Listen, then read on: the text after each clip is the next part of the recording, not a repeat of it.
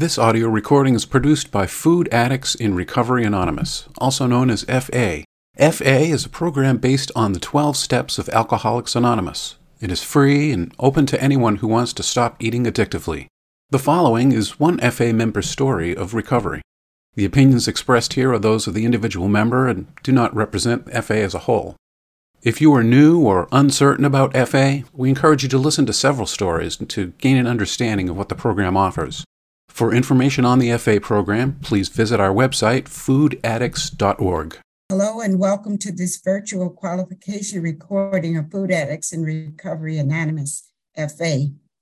I am a food addict, and I will share my story of recovery from food addiction. Um, my story actually started about 14 years ago.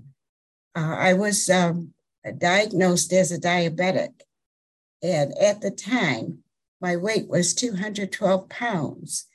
And my doctor told me at that time that I absolutely had to lose weight. I was 58 years old, had retired for approximately um, 10 years.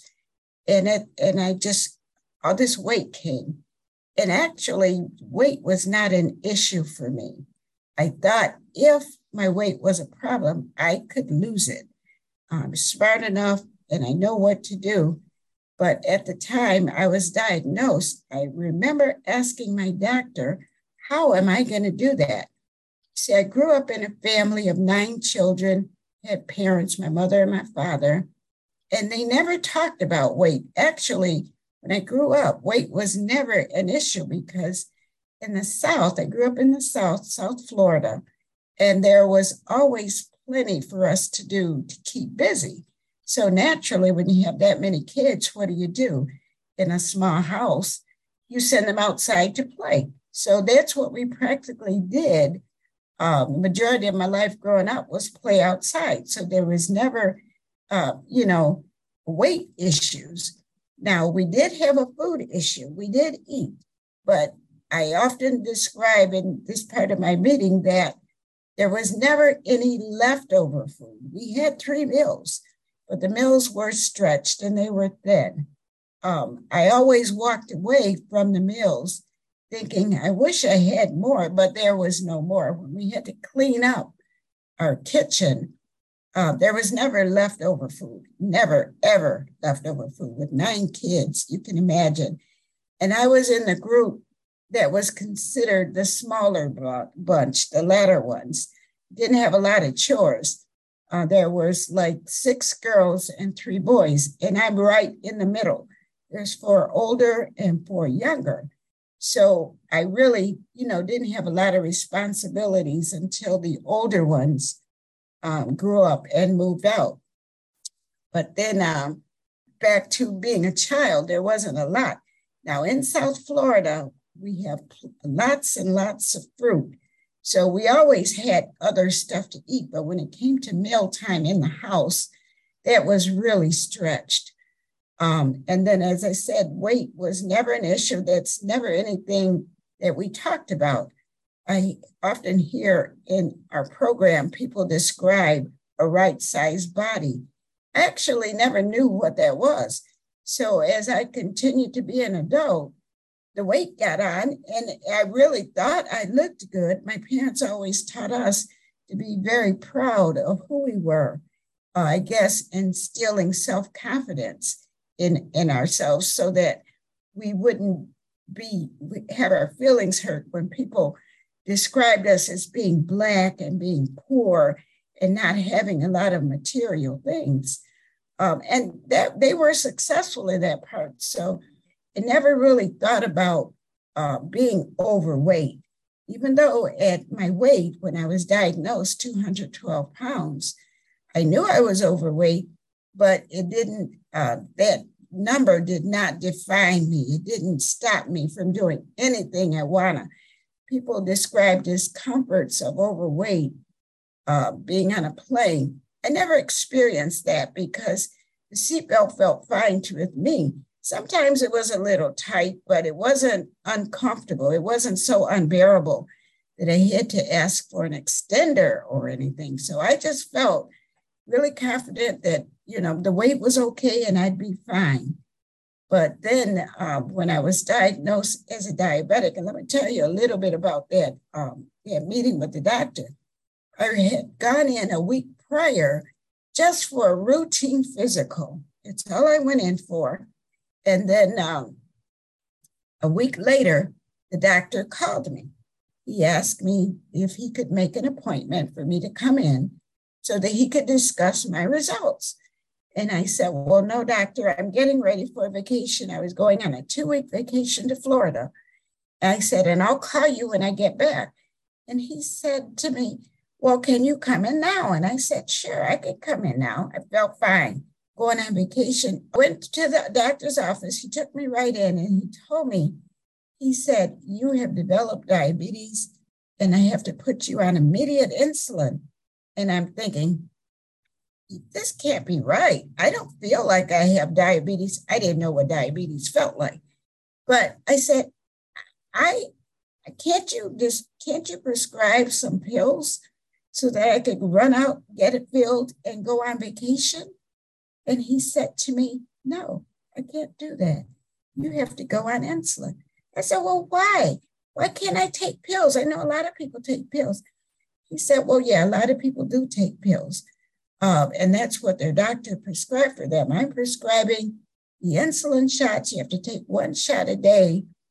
And I said, Take one shot a day? I absolutely hate shots. But he said, Yeah, you have to do one shot a day. And I said, Well, how long will I have to do that? He said, For the rest of your life. And then I thought about it and I said, Well, you did it to yourself. You didn't take care of yourself. So now you have to take these insulin shots. And I was really, really in a panic state. He started describing some of the things that could happen to me. I could lose my limbs, I could lose my sight, I could have a heart attack, I could have a stroke, I could do a whole bunch of, also, I could go into a coma. And I knew about the coma. I had an aunt that went into a coma. She was about 49 years old. And uh, she, she died in the coma when she was 61.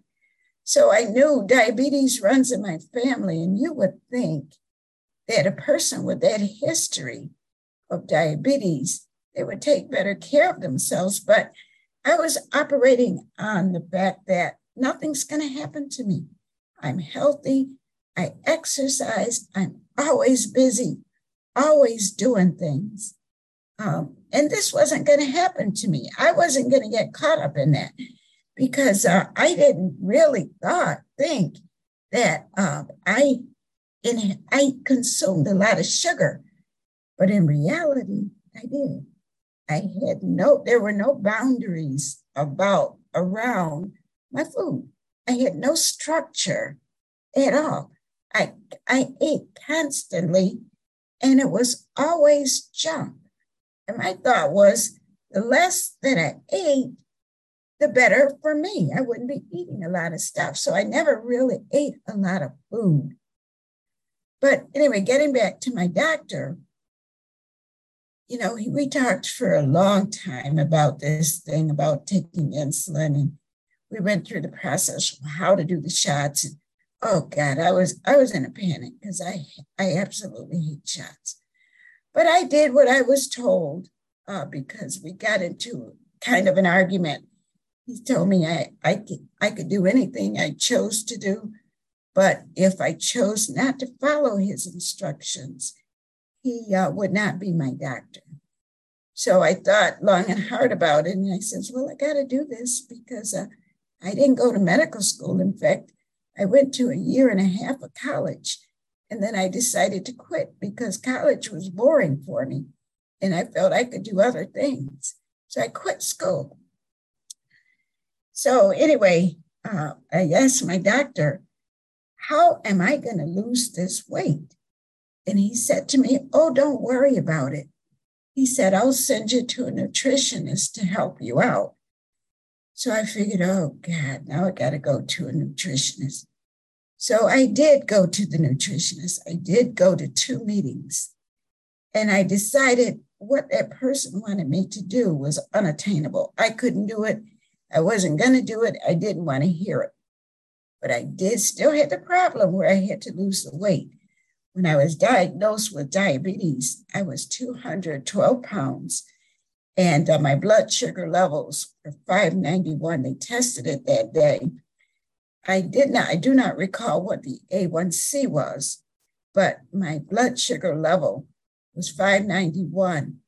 And normal for a diabetic is between 75 and 120 or 150. And I was way over that amount. So I figured, well, I had to do something. So when I figured uh, the nutritionist uh, deal wasn't going to work out because what they wanted me to do was unattainable, I said, nah, I can't do this.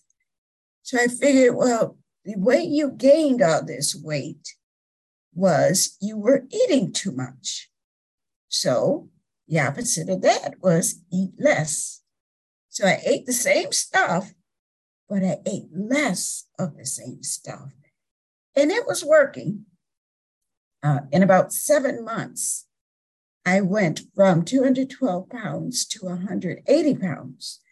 So for the first time in my life, I was going in the right direction but I would not suggest that anybody try to do what I did because, as well as having high blood sugar, I could have low blood sugar, and both are dangerous. Why God didn't take me, it's a miracle.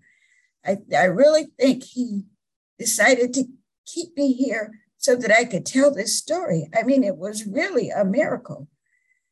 So I continued on that route, you know, eating less junk.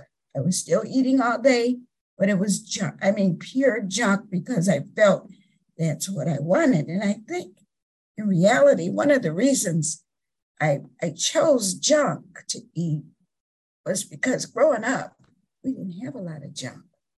So my life was moving so fast. You know, when I was working, I concentrated more on work and not on me. So I would grab stuff and sometimes it would be fast foods, but the majority of the times it would just go to the store, grab something to munch on, and that's it. Sometimes late at night, when it's time to go to bed, I would think, oh my goodness, I haven't eaten a meal all day. So I go prepare a meal and I eat it, and it'd be 10, 11 o'clock at night. And during that period, I had the worst case of acid reflux. I never complained to my doctor about it, but it was terrible. And I, I went through that without taking any medications. But looking back on my recovery in this program, I realized that's what it was. And that's why you had all those stomach problems. I don't have those problems now. But anyway, I continued on this route of just eating junk all day long. And uh, one Sunday afternoon, I was out shopping and I ran into a person that was working the program. And I often said, God sent this angel to me. And God sent this person, a person that I knew from an exercise program that I belonged to. And that's another thing. I exercise two, three times a week just to be busy, not to lose weight. Most people do it to lose weight. But I did it to be busy, just to be fit. I always like to be active. Um, and I continue to do that. Even to this day, I do it. No more the exercise routine, more of a walking routine. I try to walk for about an hour. But anyway, God sent this angel to me. And oh my God, this person, I hardly recognize this person. I ran over and I said, Oh my God, what are you doing? And she said to me, I go to meetings. Why don't you come? And she told me where the meeting was. So I said, Okay. And I, I went to that meeting and I was simply amazed. When I got to that meeting, I recognized a couple people I knew from the neighborhood, but I didn't know them very well. But then I, I went in about five minutes before the meeting started. And uh, I tried to sit right down front because I'm very nosy. And plus, just sometimes people make a lot of noise and that's distracting for me. And I really wanted to hear how this person lost all that weight. And that's all I knew. That's all I knew. And that's the only reason I started this program. So I went in and I got my seat and I listened. And the first thing the person said was their weight originally when they started the program. It, it was a, a, a male that led the meeting that day, and that person um, had lost over 200 pounds. And uh, they described how they did it by weighing and measuring their food. And then they kept talking, and then they kept talking, and they said something about you had to have a higher power. And I said, Wow, I have a higher power. And I know if this person and others in it can do this, I know I could do it too. And I said, you know, a lot of people are reluctant, a lot of people want to wait. But I said, I can do this. And then they said, you had to have a sponsor. And then during parts of the meeting, they introduced sponsors, wanted sponsors to introduce themselves. So I knew right away, I didn't grasp everything that was said, but I knew um, you had to have a sponsor and uh, you had to call your sponsor. You had to make phone calls. You had to do a lot of stuff. And I said, I can, I can do all these things. See, I was brought up thinking I could do and be anything I wanted to, as long as you put your mind to it. Just be positive and just continue to do it. So I started the program. I started that that night. I didn't think about going back to my food. All I focused on is my sponsor and doing the things that I needed to do to be successful. My goal was to lose this weight so that I could go back to my doctor and show him I lost this weight. So I worked the program. So I continued to do it. About five months later, I went back to the doctor, and my doctor was simply amazed at the weight loss. I wish I had recorded it, but I didn't. So I can't tell you how much I weighed at the time. But what happened when I went back to the doctor was a miracle. My doctor told me at that time I no longer had to take insulin. So I had to take a back step. And I said, No more insulin. He said, No. He said, As long as you do this program, you don't have to take the insulin. So I said to myself, wow, I know a lot of diabetics that have taken insulin from day one. They continue to take insulin. You know, what makes me different? Well, I changed my way of eating. And uh, it was an eye opener for me that that uh, if you do the right things, you know, eat the right foods, ingest the right foods, your body will act right. And you won't have the problems that you're having. You won't have to worry about going into a coma or losing any limbs or going blind or any of that other crazy stuff, as long as you eat right. And for me, eating right is having three meals a day with nothing, absolutely nothing in between. I wish I could have thought of this before, but it probably wouldn't have worked because I think FA, you have so many components that they all need to work together, especially the quiet time. I never really had any quiet time. In fact, I never really prayed to my higher power. Um, if I didn't have all my money to pay my bills, or if I saw a beautiful dress that I wanted and I didn't have the money to buy it, I might pray, oh God, please give me that.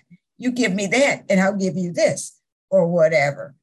But I never really, really, you know, I believe in God, but I never really talked to God about my my internal problems and my uh, relationship with food. I do it every morning, and I thank Him for giving me another day. I ask him to give it to me. And when he gives it to me, I just thank him for that day because that day really means I'm surviving and I'm doing what I know God wants me to do. Um, and then I love mostly about the, the program that it's free. Where can you go get anything free? Really is the best show on earth. I mean, this thing with food, I tell you, it's absolutely fabulous. I just love this program. I really love doing for people. When I was asked to uh, tell my story, I my first reaction was to say, "Oh, I don't want to do that. That's frightening." But then I thought about it. My better sense said, "Why not? It's another venture. I do it all the time. I do it at my meetings. I'll fill in at the drop of a hat. You don't need any notice to tell your story. Your story is your story." And I'm just so grateful that somebody thought enough to give me a call and ask me to do it. I wish I had thought to just volunteer and do it. But it's just a miracle because people get so down in uh, their situation and that's all they think about.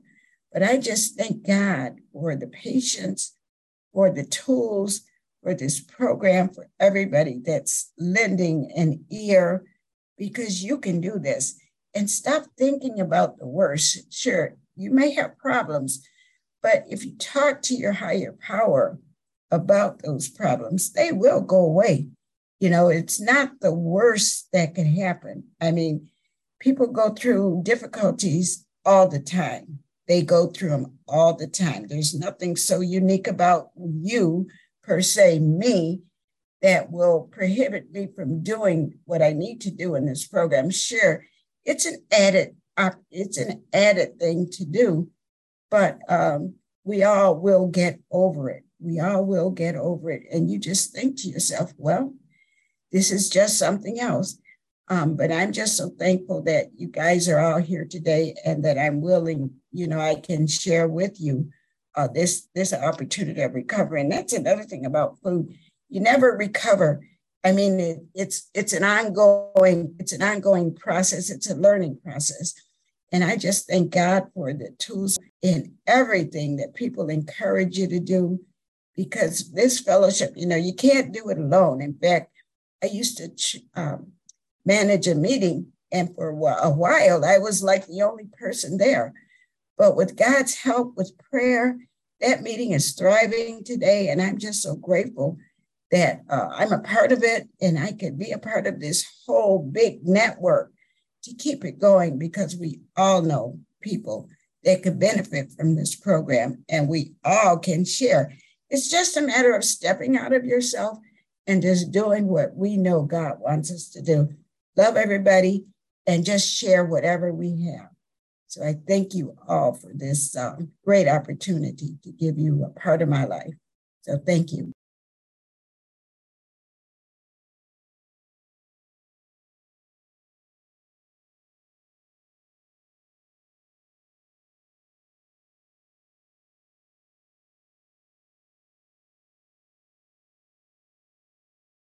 Thank you for listening to this audio recording. To hear additional recordings or to learn more about Food Addicts in Recovery Anonymous, you can visit our website, foodaddicts.org.